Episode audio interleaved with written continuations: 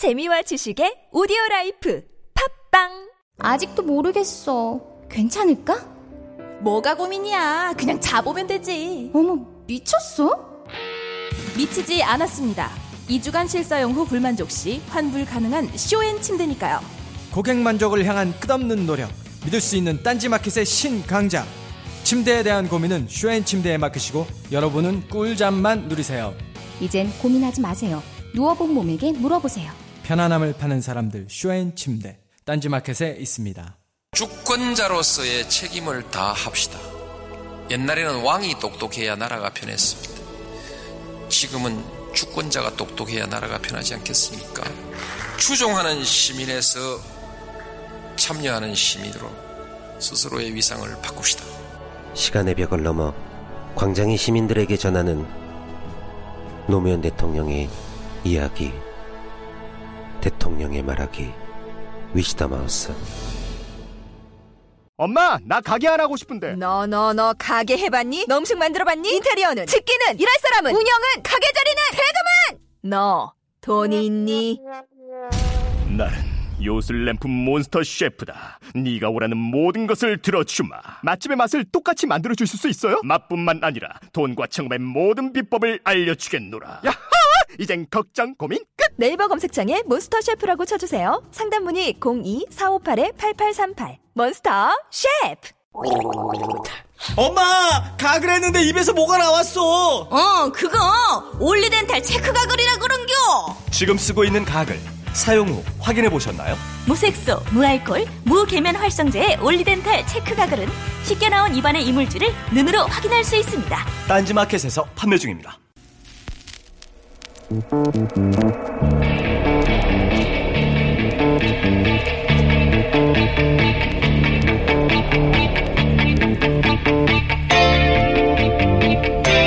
안녕하십니까 공장장 권한대행 양지열입니다. 오늘은 국정조사 특위 마지막 청문회고 내일은 헌법재판소 3차 변론기일 모레는 최순실 정호성 등에 대한 형사재판이 잇따라 열립니다. 저는 생각이 짧은 변호사입니다. 그래서인지 이곳에 등장하는 인물들의 생각을 그들을 변호하는 사람들의 생각을 이해하기가 어렵습니다. 오늘 청문회에는 우병호 전 민정수석을 비롯한 주요 증인들이 나오지 않겠다고 합니다. 그 사이 상황이 많이 바뀌었죠. 우 전 수석에 대해서는 국립대학 총장 경찰 인사청탁과 관련한 진술과 증거들이 나왔습니다. 조윤선 문화체육부 장관은 블랙리스트를 모른다고 하고 있는데 전임 김용덕 장관이나 김성률 전 청와대 교육문화수석이 어제 피의자로 수사를 받았습니다. 최경희 전 이화여대 총장은 최순실과 수십 차례 전화 통화를 한 사실이 드러났고 김명숙 전 학장의 지시로 정유라 씨 학점을 올려준 유철근 교수는 이미 구속됐습니다. 오늘이라도 청문회에 나와서 진실을 얘기한다면 위증죄라도 받을 수 있는데 왜 안 나온다는 걸까요? 오늘은 세월호 참상이 일어난 지 천일째 되는 날입니다. 헌법재판소는 내일까지 세월호 사고 7시간의 행적을 밝히라고 했죠. 원래는 5일에 낸다고 했는데 대통령은 기억이 잘 나지 않는다면서 제출을 미뤘습니다. 지난 변론기일에서 대리인단은 예수, 소크라테스처럼 억울한 죽음을 당한 분들을 거론했습니다. 하지만 억울한 죽음을 맞은 사람들은 대통령이 아니라 304명의 세월호 희생자들입니다. 헌법재판인 탄핵심판은 형사재판과 다릅니다. 형사재판에서는 대통령이 7시간 동안 무엇을 했는지 검찰이 밝힌 다음 불법이 있다면 처벌해달라고 해야 합니다. 검사가 입증을 하는 겁니다. 하지만 박 대통령은 탄핵 심판을 받고 있습니다. 7시간을 명확하게 기억할 수도 없을 만큼 제대로 일을 한 것이 아니라면 그 자체로 국민의 생명과 신체를 보호해야 할 대통령의 임무를 저버렸다고 할 수 있습니다. 저보다 법조 경력이 훨씬 화려한 대리인단이 그걸 모르고 있는 건지 이해할 수가 없습니다. 악마 변호사의 짧은 생각 양지열이었습니다.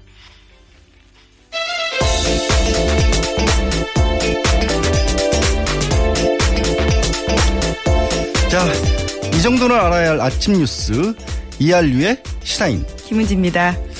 권한 대행으로서 오늘부터 홍보수석을 맡아주시죠. 아유 너무 과분한 자리를 아니 주십니다. 전혀 아침부터 이렇게 매일 수고해 주시고 계신데 그 정도도 김어준 총수가 배려를 안 해줬다는 것이 실망스러울 따름이네요. 자 오늘 뉴스 전달해 주시죠. 예, 먼저 한겨레 단독 보도 전해드립니다. 이 김기춘 전 실장이요 박 대통령에게 이 블랙리스트를 보고했다라는 제목의 뉴스인데요. 이 박영수 특검팀은 김기춘 전 실장이 이 문학의 블랙리스트 작성을 지시해서 만든 뒤에 이를 박 대통령에게 보고한 사실을 확인했다 이렇게 보도했습니다. 또 김 전 실장은 박 대통령이나 정부를 비판하는 인사를 따로 관리한 이른바 적군 리스트도 만들어서 대통령에게 보고했다라는 건데요. 이 모든 일은 조윤선 장관이 청와대 정무수석으로 있을 때 이 정무수석실 주도로 만들어진 거랍니다.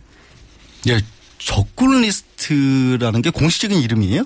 예, 이 보도에 따르면 그렇습니다. 이 블랙리스트뿐만이 아니라 새로운 이름이 또 나온 거죠. 아니 근데 적군 리스트라고 공식적으로 붙여놨으면 적군은 대한민국 내에서 적군은 내란죄를 범했을 때나 이게 적군이라는 이름을 붙일 수 있는 거잖아요. 사실 상식적으로. 예, 그렇죠. 내란죄는 생각해보면 수개는 사형이나 무기징역입니다. 단순 가담만 해도 5년 이하 징역입니다. 네. 이게 그 사람들이 그럼 그런 일을 저질렀다는 거예요? 이 정부 입장에서는 그렇다라는 뭐 의미로 보이는데요. 하지만 뭐 단순히 뭐 내란죄라기보다는 이 적군 리스트에 오른 사람들은 여당 성향이라고 하더라도 대통령에게 비판적인 사람들을 이름을 올렸다라고 하는 그러니까 건데요. 대통령한테 싫은 소리 하는 사람들은 예. 적군이에요. 예, 그런 예. 이름이 붙었더라고요. 적절한 어떤 표현이라고는 전혀 보이지 않는데 더군다나 군사적인 어떤 이름이 들어가 있는 거잖아요. 네. 적군이라는 상징 자체가 이 정권에서 도대체 어떤 생각을 하면서 사상을 받는지를 짐작하게 해줄 수 있는 그런 내용이네요. 예. 다음 뉴스. 네. 계속해서 블랙리스트 관련된 뉴스인데요. 이 블랙리스트와 관련해서 국정원도 개입됐을 거다라는 이야기 계속 전해드렸었는데 이 구체적인 정황이 어제 SBS를 통해서 보도가 된 겁니다. 네. 이 블랙리스트 작성 과정에 국정원도 동원됐다라는 건데요. 이 국정원이 문학의 인사들의 사상을 검증하고 이를 문체부에 통보한 이 구체적인 문건을 SBS가 확보했다라고 보도하고 있습니다. 이 지난해 1월과 2월 두 달 동안 추가된 블랙리스트 명단을 보면요. 이 정부 지원 문화 사업에서 배제해야 될 문학의 인사들과 그 이유가 적혀 있는데 그 바로 옆에 보면 K 그리고 B라는 알파벳이 있다라는 겁니다. K하고 B. 예. K는 예, 예상하시다시피 국정원의 네. K로 보이고요. 그리고 B는 이 청와대로 보인다라고 하는 건데요. 이 블랙리스트에서 이 특정인들을 사찰해서 누군가는 되고 안 되고에 대한 판단을 국정원이 정보를 줬고 또 청와대가 지시했다라는 겁니다. 그 되고 안 된다라고 하는 게 결국에는 여태까지 진행했던 사업들 같은 것을 그대로 유지할 것이냐 예. 아니면 정부 지원금을 받지 않을 정도로 않으면 안 될 정도로 사실 문화계 같은 경우에는 뭐 경제적으로 그렇게 여유로운 분들이 아니잖아요. 예. 계속해서 추진해오던 사람들이 없어버리면 예산을 그야말로 이분들에게는 생존권의 문제가 될 수도 있는 건데 그거를 그렇게 분류를 했다는 거고 근데 왜 국정원이 거기를 개입했다는 거예요? 예, 그렇기 때문에 더욱 문제가 되는 건데요. 아니 그러니까 국정원 지금 저 블랙리스트 같은 걸 만드는 방법을 보면 뭐 야당 인사들을 지지하는 서명을 냈다거나 예. 아니면 세월호 사고처럼 정부 입장에서 조금은 불편한 내용들에 대해서 지지하는 예. 그런 의사를 밝혔을 때인데 그것만으로 뭔가 부족했다. 그럼 국정원이 뭐라고 할까 사상 검증을 하기 위해서 뭔가 추가적으로 사찰 같은 것을 했다라고밖에 볼 수 없는 거잖아요. 예, 그렇게 의심할 수밖에 없는 정황들입니다. 거기에 대해서 국정원이 애초에 뭐 민간인 사찰 같은 것들을 해 와서 일종의 데이터베이스 같은 게 만들어져 있었던 건지 아니면 이 사안을 두고 청와대나 뭐 문체부에 요청이 있어서 새롭게 만들었다든지 이런 부분은 아직 밝혀지지 않은 거죠. 예, 그 부분은 아- 계속 좀 취재가 돼야 될 부분 같습니다. 그 부분이 만약에 밝혀진다고 한다면 국정원과 관련해서 새로운 게이트가 될 수도 있는 예. 그런 사안이 되겠네요. 예. 다음 뉴스는 뭐죠? 예, 또 블랙리스트 관련된 뉴스인데요. 이 조윤선 장관은 계속해서 이 블랙리스트조차 모른다라고 말하고 있지 않습니까? 이제 그런데 조 장관이 블랙리스트에 관해서 이 입막음용으로 문체부 전현직 간부를 회유하면서 이 대가성 인사를 제안한 정황이 이 특검에 의해서 포착됐다라는 건데요. 이 구체적으로 좀 보시면 이 최근에 이 문체부 기획조정실장을 하다가 이 송수근 문체부 1차관으로 올라간 분이 있거든요. 이분이 이 블랙리스트 총괄로 알려져 있는데요. 이 지난해 2012년 2000, 아니 12월 30일에 차관으로 승진할 때 이 조윤선 장관이 문체부 화합을 위해서는 송수근 등을 승진시키는 게 좋겠다라고 먼저 지시했다라는 겁니다. 이것은 유동훈 문체부 2차관의 이 특검에서의 진술인데요. 이 뿐만이 아니라 이 대통령이 참 나쁜 사람이다라고 지적한 이 노태강 국장 기억하실 텐데요. 이, 이 노태강 전 국장에 대해서도 이 그 대한체육회 사무총장직을 제안했다라는 것이 이 조전 장관 조 장관의 지시라는 겁니다. 아니 그러니까 이 뭔가 이 사람들이 조윤선 장관과 관련된 부분을 잘 알고 있기 때문에 결국에는 자신의 세력 내에 포함을 시키려 했다 이런 얘기잖아요. 예, 회유한 거죠. 근데 네. 조윤선 장관 같은 경우에는 11개월 동안 정부석 있으면서 대통령 한 번도 못 봤다라고 할 정도로 예, 독대한 적이 없다 이렇게 그러니까 차라리. 예. 무능한 것이 낫지 내가 불법을 저지른 적은 없다라는 식으로 하고 있고 무엇보다 제가 알기로 조윤선 장관이 빠져나가려는 이제 변호사로서 만약에 변론을 계획을 한다면 이런 건 가능할 것 같아요. 김기춘 전 실장이라든가 우병호 전 수석과 관련해서 그러니까 일종의 최순실과 관련해서 영향력을 행사할 수 있는 그런 그룹이 있고 나는 조윤선 장관은 나는 사실은 그런 실제 권력들과는 조금 동떨어진 입장이었다. 그러니까 음. 조 장관이 뭔가 강력한 권한을 행사했던 그런 것은 또 안 보인 것도 사실이잖아요. 그래서 끝까지 지난 청문회 때도 계속해서 모른다라고 네. 일관을 했었고 근데 만약에 이 보도가 사실이라면 조 장관도 블랙리스트와 관련해서 뿐만이 아니라 실제로 이 정권에서의 실세 중에 하나였다라는 얘기가 될 수가 있는데 그런 부분은 어떻게 생각하세요? 이게 가능한 얘기일까요? 이 굳이 이렇게 승진까지 시키려고 했다라는 정황들을 보면요. 본인도 분명히 관련된 정도가 이 적진 않다라고 보입니다. 그 승진을 시켜줄 수 있을 만큼의 능력도 있었다. 예, 예. 대통령과의 관계에 있어서 그렇게 볼 수 있다는 거죠. 생각해보면 조 장관이 그렇게 뭐 여가부 장관이라든가 또 뭐 저 경선 떨어진 다음에 바로 장관으로 되고 이런 걸 보면 그냥 아무 힘도 없었다라고 보기는 무리인 것도 사실이긴 합니다. 예, 예. 이 보도가 그런 부분에서는 주목할 만한 것 같고요. 다음 뉴스는요. 예, 이번에는 이 조은동 전 수석과 관련된 부분인데요. 조은동 전 수석이 김영재 의원에 대해서 이 대통령의 성형과 관계가 있다 라고 직접 말한 사실이 확인됐다라는 대통령의 보도입니다. 성형? 예. 지금까지 계속해서 이 김영재 의원은 본인이 성형한 적 없다라고 이 부인해 그렇죠. 왔거든요. 이 청문회에서도 그렇게 이야기를 했었고요.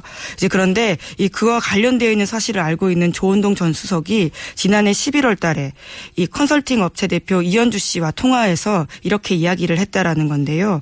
이 통화에서 조 전 수석은 이 대통령의 성령하고는 관계가 있었구나 라면서 그렇지 않았다면 안 전 수석에게 내가 김영재 의원과 관련된 인수인계 꼭 해라 이런 얘기 하지 않았을 거다라는 말을 했다라는 겁니다. 그러니까 안전수석에게 넘겨주면서 예. 그런 얘기를 했다. 그러니까 이거는 꼭 챙겨야 한다라고 얘기를 했다는 거는 결국에는 그 언론에서 제기했던 의혹처럼 예. 조은동 전 수석이 이 김영재 원장의 중동 진출이라든가 해외 진출을 성사를 못 시키는 바람에 예, 예.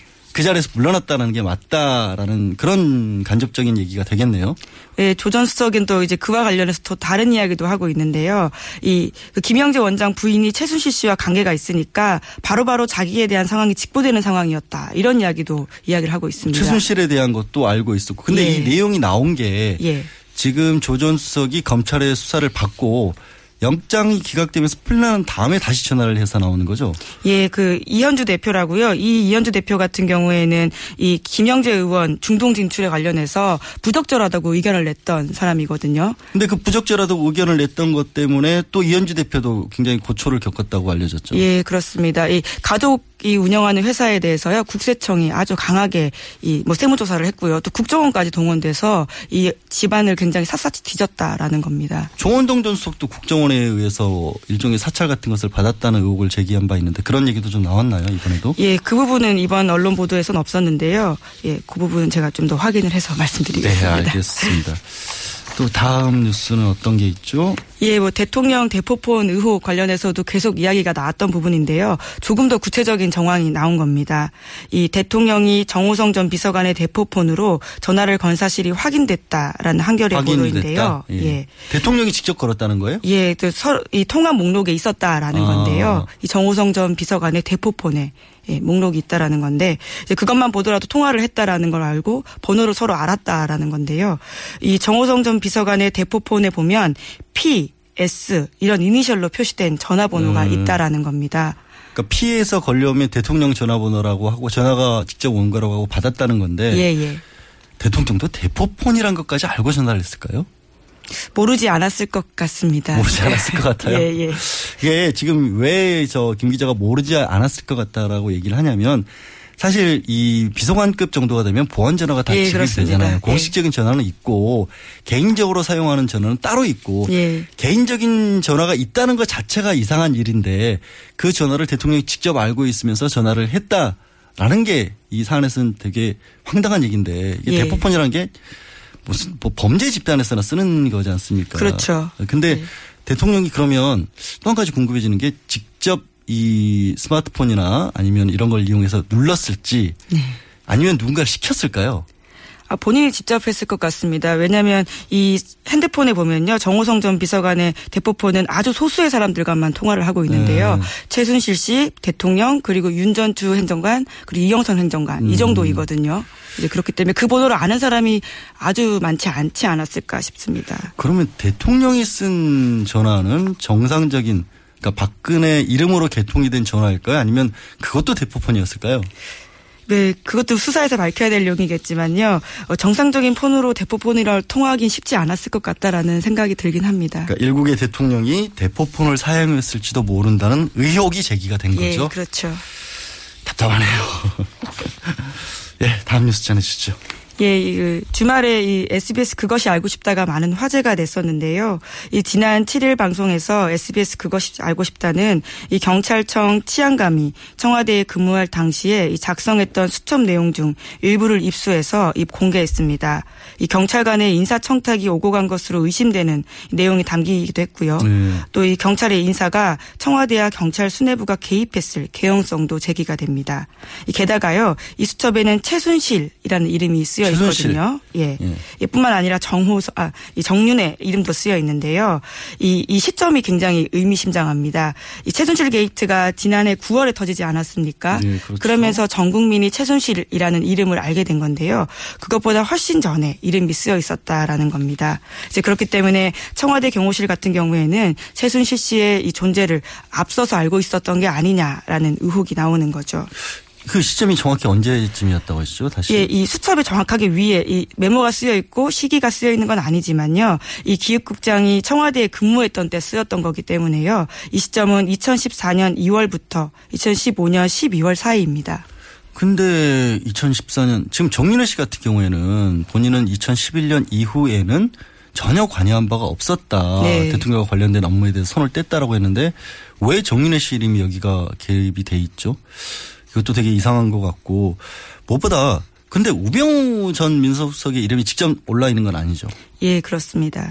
다만 이제 추론해 볼 수 있는 거는 그래도 경찰을 비롯해서 고위직의 인사는 모두 민정수석에서 담당을 네. 한다라고 사실상 봐야 하기 때문에 우전 수석도 이러한 사정을 어느 정도는 알 수 있어야 않았을까라는 생각을 해볼 수 있는 거고 사실 이게 인사청탁이 있었다는 거 더군다나 청와대를 통해서 청와대 경- 경찰을 통해서 있었다는 거는 마치 우리가 정유라 씨가 네. 이번 탄핵 정부에서 굉장히 참 많은 국민들을 화나게 했잖아요.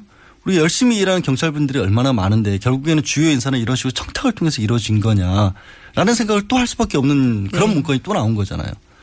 여기에 대해서 경찰 내부에서는 혹시 반응이 있나요? 지금? 뭐 내부에서는 뭐 이게 알던 게 터졌다라는 이야기도 나왔다고는 하는데요. 우선 경찰청의 공식 입장은 이 필요하면 감찰에 착수하겠다이긴 합니다. 그 굉장히 원칙적인 얘기일 뿐이고 예. 필요하면 근데 한편으로 반대로는 내부에서 알턴 게 터졌다라는 얘기는 그런 문제점들을 알고 있는 사람들이 굉장히 많았다라는 네. 건데 아, 이미 그런 부분들이 사회에서 없어져야 할 부분들이 가장 많았던 거고 법과 원칙을 강조하셨던 정권에서 이런 일이 계속되고 있었지 않았느냐 라는 점에서 또 한 번 충격을 주는 그런 뉴스 같습니다. 또 뭐가 있습니까? 예, 이 JTBC 이규현의 스포트라이트에서는요, 이 유경재단 사태를 다뤘습니다. 이 여기에 정윤혜 씨와 최순실 씨가 개입됐다라는 증언을 보도한 건데요. 2007년 유경재단 폭력 사태 현장 영상과 사진도 공개했습니다. 이제 이때를 보시면요, 이 그 관련된 당시의 폭력 사건에 연루되었었던 직접적으로 당사자였던 이 제보자가 자신의 얼굴까지 드러내면서 직접 증언을 한 건데요. 얼굴을 왜 무서운 얘기일 텐데 증언을 한다는 건. 예, 그렇죠. 그러니까 그런데 이렇게 이야기를 했다고 합니다. 본인이 얼굴을 드러내지 않으면 자기에게도 어떤 일이 생길지 모르기 때문에 아. 오히려 신원을 공개하고 싶다. 오히려 공개적으로 나와서 예. 자신을 지키는 것이 맞다. 예, 예. 그렇게 이야기를 했다는 건데요. 그분의 충격, 이 진술은 굉장히 좀 충격적입니다. 2007년 유경재단 사태 때 이 폭력배들과 함께 한센인을 개입했다라고 했고요. 네. 그 한센인 개입에는 그 임두성 전 의원도 개입돼 있다라고 하는 겁니다. 임두성 전 의원 같은 경우에는 2008년에 이 새누, 이 한나라당 당시 이 비례대표 2번으로 이 올랐던 인물이거든요. 비례대표가 됐다는 것은 뭔가 특별한 공적을 쌓았기 때문에 인정을 받았다는데 그게 결국에는 유경재단에 개입해서 문제를 해결해 줬기 때문이다라는 그런 얘기가 될 수 있다는 예, 거잖아요. 시점상 거의 바로이기 때문에요. 이제 그렇게 보일 수밖에 없는 면이 있고요. 또 거기다가 당시에 유경재단 직원들이 이 사태 때 왔던 사람들을 보면 이 정윤혜 씨도 있었고 또 이 돌아가신 이춘상 보좌관도 있었다. 뭐 이런 식의 이야기를 해서요. 그러니까 원래는 문고리 4인방이었고 예, 예. 선거 과정에서 불의의 교통사고로 돌아가셨고 예, 예. 그것 때문에 당시 이제 박근혜 그 후보였죠. 예. 문상을 가서 굉장히 아픈 표정을 지었던 기억이 나는데 그 이춘상 전 고비서관이 그 현장에 있었다라는 겁니까? 아, 예, 제가 좀 헷갈려서 말씀드렸는데요. 정윤혜 씨가 그 자리에 있었고 이춘상 있었고 개입되어 있다라는 개입되어 것이 이 있었다. 사람의 증언입니다. 정윤혜 씨는 아예 현장에 있었다는 거예요. 예, 그 사람 증언에 따르면 그렇습니다. 경찰들은 뭘 하고 있었던 겁니까 그때 당시? 뭐, 이 영상을 좀 보시면 아실 텐데요. 수수방관하는 모습처럼 보이는 게 사실입니다. 출동을 해서 있었으나 예. 적극적으로 개입하지는 않고 예. 그냥 보고 있었다. 예. 아시겠지만 이제 유경재단 사태 때문에 박근혜 대통령은 이제 친 남매죠. 박지원 씨나 박근영 씨와도 굉장히 사이가 틀어졌고 박근영 씨가 지금 생활 보조비를 지원받아야 할 정도로 생활이 어려워진 것도 이 유경재단 사태를 해결하기 위한 재판 비용에 다 썼기 때문이라는 얘기가 있지 않습니까? 예. 그 문제에도 여전히 정윤현 씨는 있었고 근데 다른 것보다 그렇게 유경재단이라고 하는 부분에 대해서 이제 특검에서도 거슬러서 보고 있는 이유 중에 하나가 결국에는 최순실 씨 일가와 박근혜 대통령이 경제적으로 사실은 한 몸이 아니냐. 네네. 그 돈들이 다 유경재단이라든가 영남재단, 영남대 이런 것과 관련된 것이 아니냐라는 건데 여기에 이미 그렇게 많이 개입돼 있었고 폭력 사태까지 있었다라는 거죠. 네, 그렇습니다. 다음 뉴스는 뭡니까?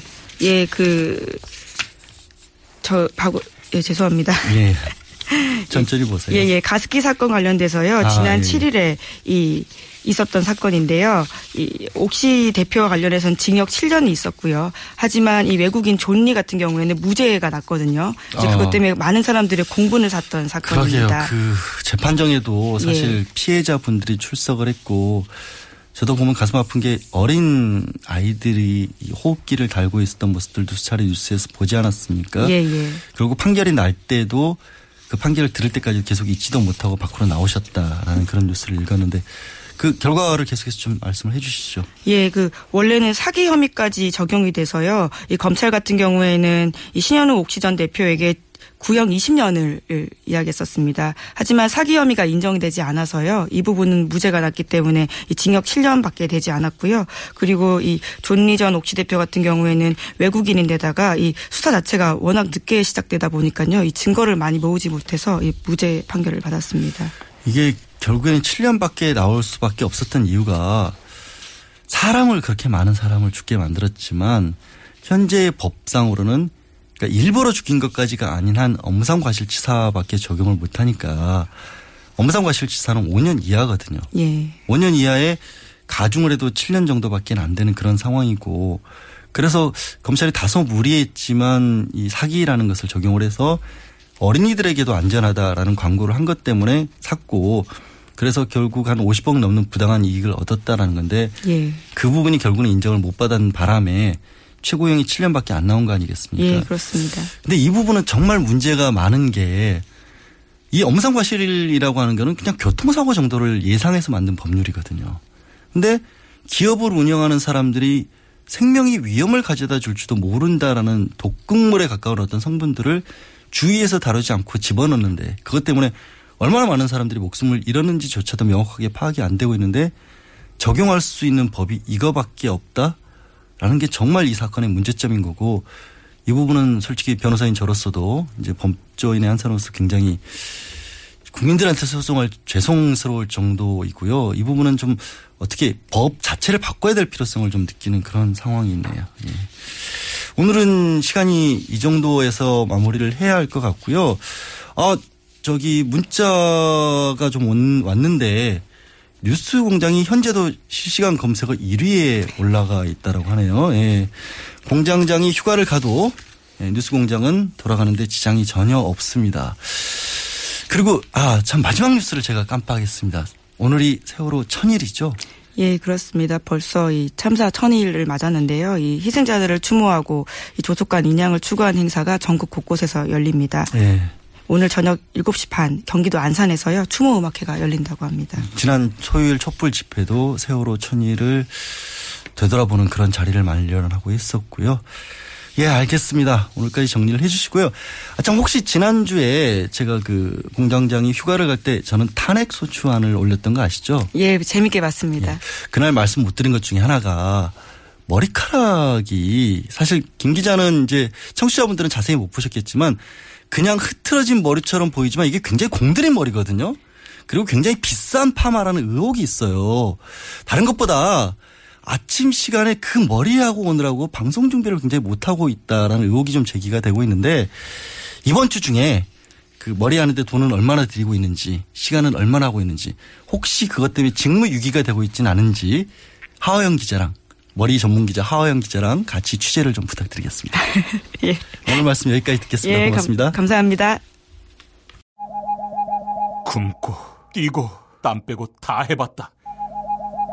그래봐야 소용없었다. 다이어트는 결국 먹는 게 문제다! 동결건조 채소와 동물, 단백질, 그리고 효소와 비타민, 미네랄로 만든 다이어트 전용 그린 스무디로 하루 한두 끼만 바꿔 드세요. 검색창에서 비타샵을 검색해 주세요. 아무도 묻지도 따지지도 않고 가입하셨다고요? 보험은 너무 어려워요. 걱정 마십시오.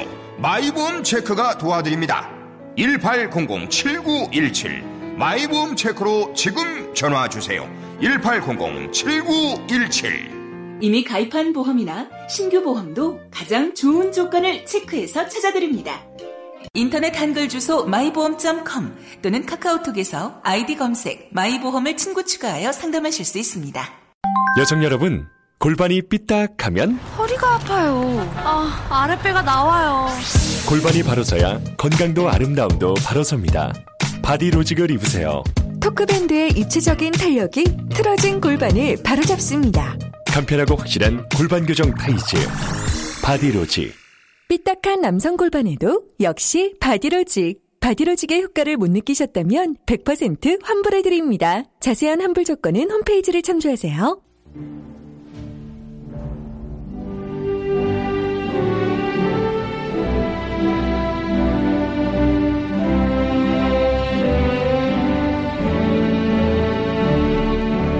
친애하는 국민 여러분 많이 하십니까 MB입니다 오늘은 매우 막 기쁜 날입니다 막 기념비적인 날이다 막 그런 막 저는 확신을 막 가지고 있는 겁니다 뭐냐 김어지가 없습니다 어? 그 말이야 어? 눈에 가시 같고 말 많고 또 더럽고 아 그 김어지 진짜 싫은데 드디어 막 그 김어지 없애붙습니다 예 아 나 아유, 이제 박수 치고 난리 났. 아유, 좀 자제하지. 예, 너무 좋아하면 안 됐다, 우리가. 사실 요즘 TBS가 문제가 많았습니다. 내 때는 이 정도는 아니었는데, 너무 문제가 많아. 김호준을 쓰고 말이야. 가 누굽니까? 일생이 MB 팔아먹고 살던 인간 아니야. 아무튼 우리 저는, 우리 양지열이. 양지열이 마음에 듭니다. 응? 깨끗하지, 막 젠틀하지, 수염도 없고 말이야. 내를 닮아서 내를. 크, 너무 쏙 뺐다. 웃자든 놈? 여러분, 우리 양지열이 이쁘게 봐주시 기 바랍니다. 아, 양지열, welcome 양지열? 어, 그 지열아, 코 닦아라, 코. 어, 당황하지 마. 아주 좀 부족한 그런 거 있습니다. 정신 차려. 이거 잘해야 돼. 이거 딛고 있어야 돼. 자, 화이팅!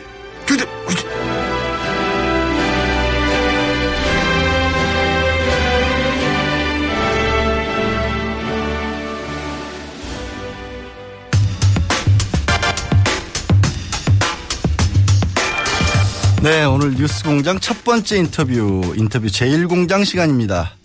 오늘 최순실 게이트 국조특위 마지막 청문회가 있습니다.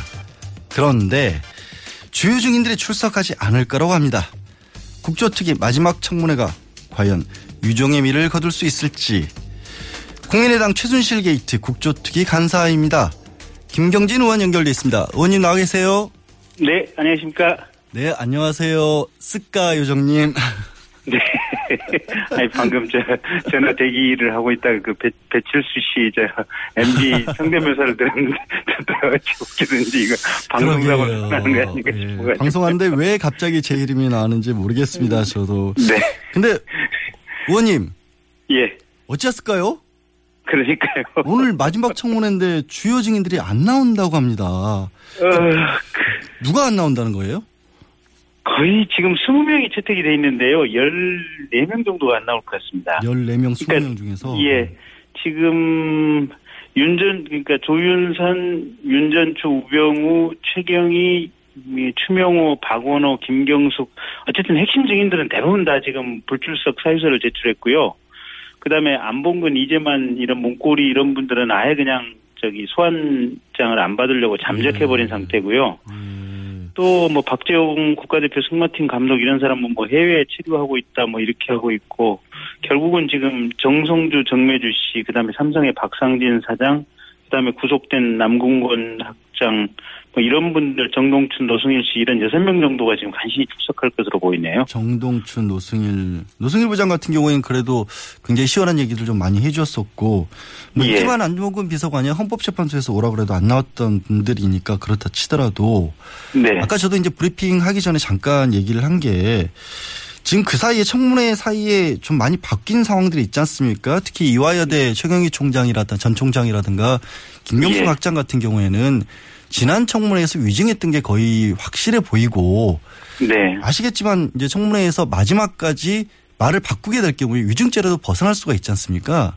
예. 그런데도 이게 안 나오는 이유는 뭘까요? 그러니까 이제 저희 그 국회에서 이제 그런 분들 그러니까 이제 조윤선 씨라든지 우병우 씨라든지 최경희 또 저 학장이라든지 뭐 이런 분들에 대해서 이렇게 기회를 준 거는 국민들 앞에서 위증했던 것을 사과하고 진실을 좀 얘기해라. 그러니까요. 그러면서 네, 국민들께 용서를 좀 구해라라고 기회를 한 번 더 드린 건데 그분들 본인들 스스로가 그냥 그 기회를 발로 차버린 것 같아요.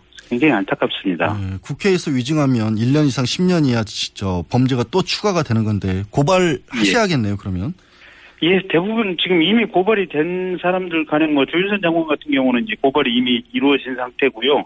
앞으로 추가적으로 계속해서 지금 고발이 이루어질 것 같습니다. 근데 지금까지는 법원에서 나무 위증죄에 대해서 형량이 좀 낮았던 것 같아요. 그래서 이번을 계기로 해서 법원이나 검찰의 양형 기준을 좀 내부적으로도 좀 개정을 해서 위증죄에 대해서는 반드시 실형을 선고하도록 특히 국민들이 바라보고 있는 또 국민의 대표자로 이루어진 국회 국정조사나 국정감사장에서 위증을 한 경우에는 실형 최소한 2년 이상의 실형을 반드시 선고하도록 이렇게 양형 기준이 좀 개편돼야 될 측면이 분명히 있어 보입니다. 그렇죠. 양형 기준도 그렇고요. 또 이제 정치권에서는 그 동안에는 국회의원들이 청문회 끝나고 나면 그걸로 끝이지 뭘 또 고발까지 하느냐라면서 좀 게을리했던 부분도 있다고 정치권에서는 얘기를 하더라고요. 아마도 네, 네, 그런 네. 부분은 김 의원님이 계시나 하는 없으리라고 전 기대해 보고요. 예. 조윤선 장관 얘기를 하셨는데 네. 오늘 저는 조윤선 장관에 대한 어떤 청문회 기대를 좀 많이 했었거든요. 그리고 네. 아마도 김 의원님께서도 이런 부분을 좀 준비를 많이 하셨을 것 같은데 예.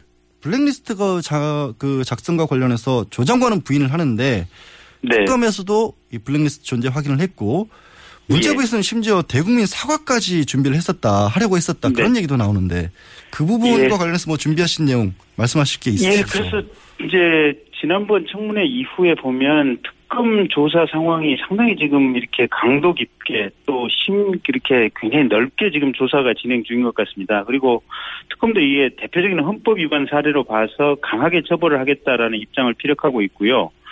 그래서 문체부 내부에서도 상당히 지금 술렁이고 있다고 합니다. 그러니까 이게 너무 많은 이 간부나 직원들이 연루가 돼 있다 보니까 이, 이 정도 상황이 됐으면 빨리 이렇게 국회에서 사실을 인정하고 공- 대국민 사과를 하자. 그러는 음. 것이 문체부 내부적으로 피해를 최소화하는 길이다라는 것이 지금 내부에서 이렇게 의견이 모아지고 있는 것 같은데 예, 오직 조윤선 장관만이 지금 버티고 있는 모양이에요.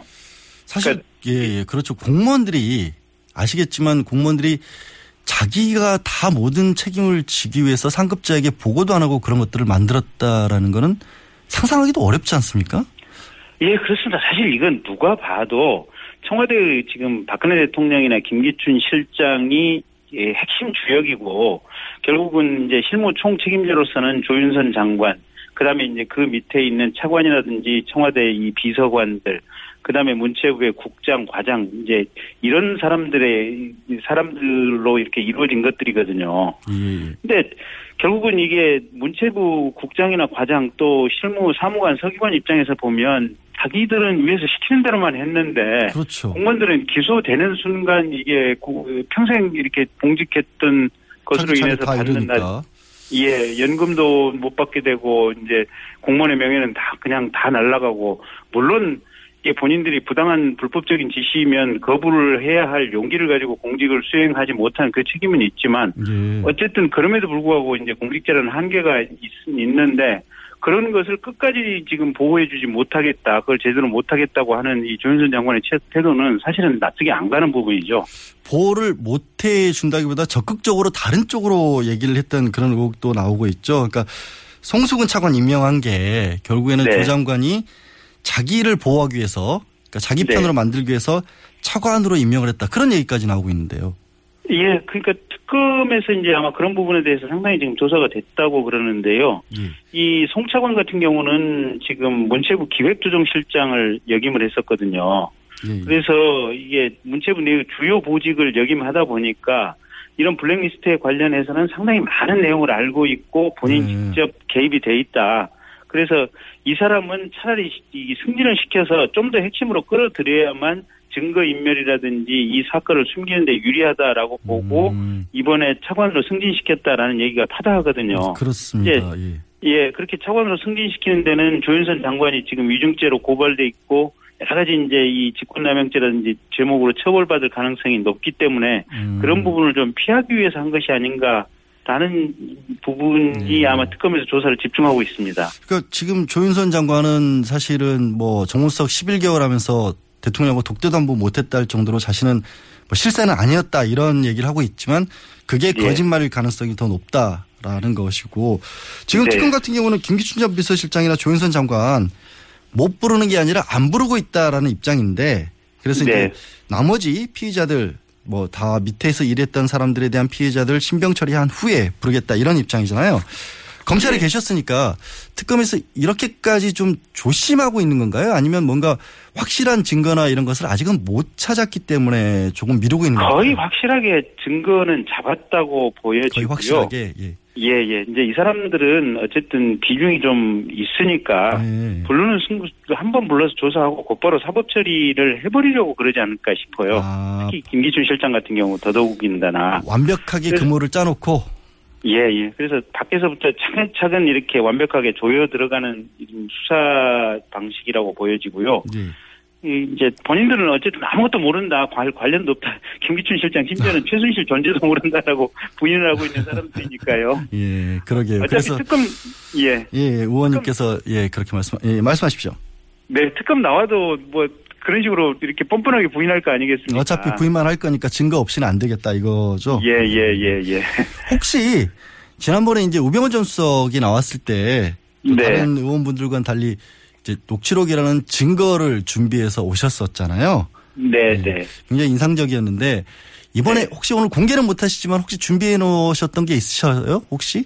어, 지금 우병우 수석 같은 경우는 기본적으로 이제 뭐 이것저것 물어볼 것이 많이 있기는 한데요. 예, 가장 핵심되는 부분은 이제 이런 것 같아요. 도대체 당신이 이게 공직자인데, 그러니까 대한민국의 공직 기강을 총괄하는 민정수석이라고 하는 그 중요한 직책에 있었는데, 도대체 공직이란 무엇이라고 생각을 하느냐. 음. 그리고 공직자는 과연 누구를 바라보고 공직을 수행해야 하느냐. 국민이냐, 아니면 임명권자인 대통령을 바라보고 공직을 수행해야 하느냐. 그러니까 이게 이분은 그렇게 뭐, 뭐랄까 뭐 그런 걸 기대하기 어려운 분이었겠죠. 그렇죠. 예, 그런 걸 기대하기 어려운 분이었겠죠. 기대 기대하기 어려운 사람인데 그럼에도 불구하고 본인에게 한번 뭔가 한번 물어보고 싶어요. 예, 예. 도대체 당신은 무슨 생각으로 그 검찰의 고위직을 그렇게 했으며 네. 대한민국의 그 높은 직위에 올라가서 무슨 생각으로 그렇게 일을 했느냐. 그러게요. 또한 당신이 번- 지향하는 지향점 무엇이었느냐. 또 한 번 식사하셨습니까 라고 한번 물어보셨어야 되는데 네. 오늘 나오는 증인들에 대한 얘기도 좀 여쭤볼게요. 네. 오늘 그 청문회에 정성주 네. 정매주 자매 그 미용 머리 담당하고 메이크업 담당이었던 자매가 출석을 하지 않습니까? 네, 네, 네. 마침 오늘이 이제 세월호 사고 천일째 되는 날인데 네. 이 두 사람이 아무래도 대통령의 세월호 7시간 행적과 관련해서는 좀 뭘 알고 있지 않을까라고 지금 그 기대가 되는 그런 상황 아닐까요? 네, 네. 그 사람들에 대해서 뭔가 좀 여쭤볼 게 물어볼 게 있으시겠죠? 상당히 물어볼 부분이 좀 많은 것 같아요. 예. 이게 지금 지난번에 그 일부 방송 인터뷰를 보면 예. 지금 아침에 한번 세월호 당일날 아침에 들어가서 대통령의 머리를 만지고 나왔다는 거거든요. 예. 근데 이제 그 부분에 대해서는 청와대에서는 이제 명백히 얘기를 안 하고 윤전추 씨는 지금 헌법재판소에 나와서 아침에는 보지 못했다고 하는데 오후에만 들어왔다고 했죠? 예, 오후에만 들어왔다 그러고 오후에 이제 출입 시간을 청와대에서 이제 3시 22분에 들어와서 4시 한 9, 70분쯤 후에 나갔다고 이렇게 출입 시간까지 이제 청와대에서 지금 공개를 하고 있는 상황인데 예. 그 SBS 인터뷰 내용을 보면 정성주 씨가 분명히 아침에 들어갔다고 자기 입으로 아주 명백하게 얘기를 하고 있거든요, 보면. 그리고 세월호 당일이니까 당연히 기억을 하는 게 맞겠죠. 또. 예, 예. 그리고 두 번째는 그 오후에 들어가서는 일부러 지금 머리 모양을 지금 연출하고 나왔다 그러거든요. 흐트러진 머리, 흐트러진 머리. 예, 예. 그래서 과연 그 내용과 관련해서 분명하게 확인을 좀 해봐야 될 것 같고요. 예.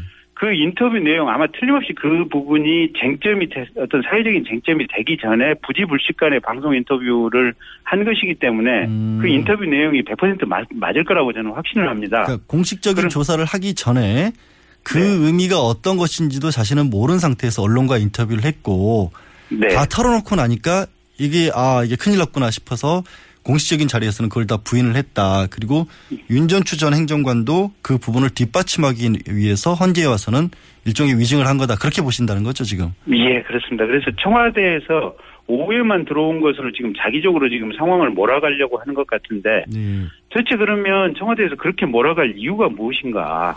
사실 오후에만 들어왔다는 것도 오후에 들어왔다고 할지라도 뭐 20분 머리를 했다고 하지만 그 위급한 상황에서 20분 했다는 것도 이해하기가 어려운데 네. 굳이 아침에 만약에 들어왔다면 그것까지 막아야 할 이유가 저는 저도 잘 이해가 안 가거든요. 그렇죠. 예. 그 다음에 또 한 가지가 지금 일부 이렇게 언론에서 분석한 내용을 보고 있으면 그 당일날 오후 사진, 저녁 사진을 보면 분명히 성형시술, 이 필라 시술의 흔적이 대통령 얼굴 사진에 이렇게 영상에 분명히 박혀 있거든요. 여러 번 언론에서 의혹을 제기를 했었고요. 예, 예. 그러면 예. 이 분, 이 머리를 만지는 분하고 그다음에 이제 얼굴 화장을 해주시는 두 자매분이니까 사실은 대통령의 얼굴이나 머리에 대해서는 그 신체를 가- 아주 가깝게 접근할 수 있는 사람들입니다. 이 그러게요. 사람들이. 예. 예. 그래서 매일 매일 들어가서 머리와 얼굴 분장을 해주시는 분들이기 때문에 하루하루 그 차이를 분명히 알 수밖에 없는 사람들이거든요. 만약에 뭐 시술을 했다라고 한다면 분명히 그거를 그 사람은 최소한 메이크업을 해주는 분은 최소한 알 수밖에 없는 그런 상황인 거죠. 그거 예, 그렇습니다.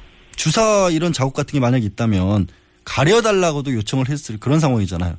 예. 그래서 언론의 사진 분석들을 다 해놓은 걸 보면 분명히 뭔가 시술을 한 것 같은 흔적들이 나오는데 네. 거기에 관해서 대통령이 혹시 이 부분을 안 보이게 해달라 이런 요청도 했을 수 있을 거 아닙니까? 예, 그렇습니다. 그래서 그 부분에 대해서 객관적인 상황을 좀 물어봐야겠어요. 근데 네. 다만 걱정되는 것은 이 정성주 씨, 정매주 씨 같은 경우도 최순실을 통해서 이 박근혜 대통령과 오랜 시간 인연을 맺어왔던 사람들이거든요. 예. 그래서 이분들도 과연 얼마만큼 청문회장에 나와서 사실을 얘기해 줄까라는 걱정이 하나 있고 또 정성주 씨 같은 경우는 본인 남편이 새누리당 국회의원 후보로 이번에 이제 예비 후보 등록을 하고 출마를 하려고 했었던 분입니다. 그렇죠. 예. 그래서 그만큼 가까우니까 제대로 얘기를 안 하실 거라라고 생각을 하지만 그걸 또 네. 다그쳐 주시는 게 의원님 몫이잖아요. 예, 그렇게 어쨌든 그런 부분은 어떤 객관적인 상황을 가지고 국민들이 가지 가질 수 있는 합리적인 의문을 종성주 씨, 정매주 씨를 상대로 해서 좀 물어보려고 합니다. 네, 다시 다른 얘기 좀 여쭤볼게요. 원래 박근혜 대통령에 대해서 헌법재판소가 세월호 7시간에 네. 대해서 계속 얘기를 하고 있습니다만은 어, 자료를 소명을 해라고 했고 네. 5일까지 낸다고 했다가 내일 10일 3차 변론 기일에서 내겠다 이렇게 지금 계속 번복을 하고 미루고 있는데 네. 왜 그거를 정말로 일을 많이 하셔서 기억이 안 나는 걸까요? 왜 그러는 걸까요? 간단하죠. 숨기고 숨, 숨기고 숨기고, 숨기고 싶은, 싶은 게 부분이 있다? 분- 네, 분명히 있으니까 여태까지 얘기를 못 하는 거죠. 음. 그게 아니라면 숨기고 싶은 부분이 없다면 사실은 무능의 극치를 달리거나 아니면 아이들이 죽어가는 상황을 보고도 아무 느낌이 없었던 정말로 정신이 정신적인 이상이 있는 상태에서 직무를 봤다. 뭐 둘 중에 하나밖에 없는 거죠. 그 숨기고 싶다라는 게 뭔지는 모르겠습니다만 저도 이 결제를 많이 해서 기억이 안 난다는 부분은 참 이상한 게 네. 아시겠지만 이제 대통령이 어떤 공식적인 문자 무- 그 문서에 결제를 하는 건 예. 전자 결제를 하는 게 원칙이지 않습니까?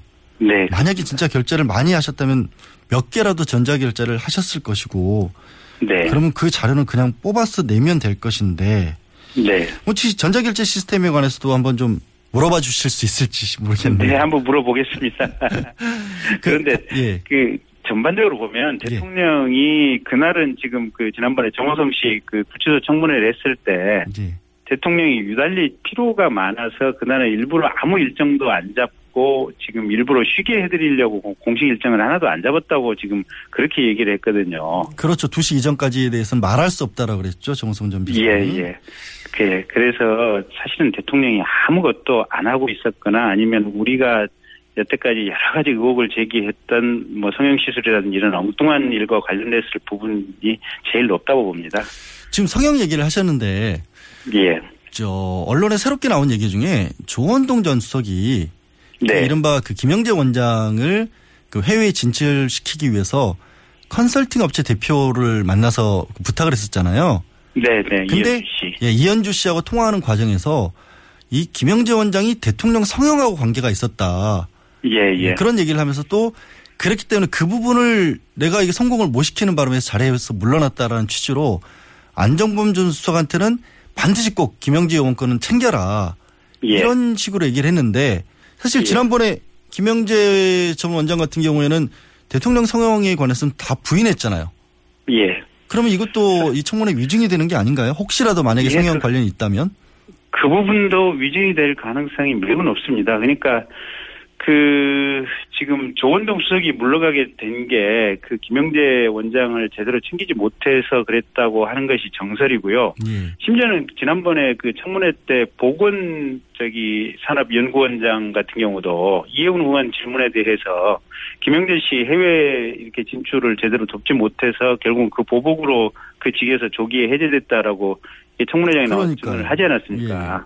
그래서 당시에 청와대 내부에서도 김영재 원장 사업을 제대로 챙기지 못하면 가차없이 날아간다라는 것이 뒤늦게 이제 이 조원동 수석이 이렇게 날 교체되는 것을 보고 청와대 내부에서도 모두가 인지하게 돼서 전부 이 김영재를 챙기기 위해서 서로 충성 경쟁이 벌어졌다 이런 얘기가 있거든요.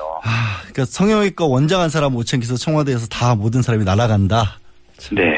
근데 그 말씀이 이게 맞을 것 같은 게 가능성이 충분히 있어 보이는 게 이게 김영재 원장에 관해서 최순실의 금고에서 네. 김영재 원장 관련한 서류들이 다 발견이 됐다라는 또 보도도 있었어요. 네, 네. 그럼 김영재 원장에 대해서는 이게 청문회를 넘어서서 별도의 또 수사도 해야 되는 거 아니겠습니까? 고강도로? 특검에서 이미 지금 수사가 진행 중인 것으로 알고 있고요. 그러니까 이제 여러 가지 가능성을 종합해 보면 김영재 원장의 사업이 사실상 김영재 혼자만의 사업이 아니고 사실상 최순실도 같이 이렇게 동업 형식으로 참여한 사업이었을 가능성도 충분히 있다. 그래서 특검에서 아마 그런 부분을 종합해서 수사를 진행 중인 것으로 알고 있습니다. 그러지 않고는 그런 일이 벌어지기 어렵겠죠. 아, 의원님 말씀 더 듣고 싶은데 오늘 인터뷰는 여기서 마무리 드려야 될 것 같고요. 오늘도 스카이 요정으로서의 가치를 충분히 빛내주시기 바랍니다. 고맙습니다. 예, 예 고맙습니다. 네, 지금까지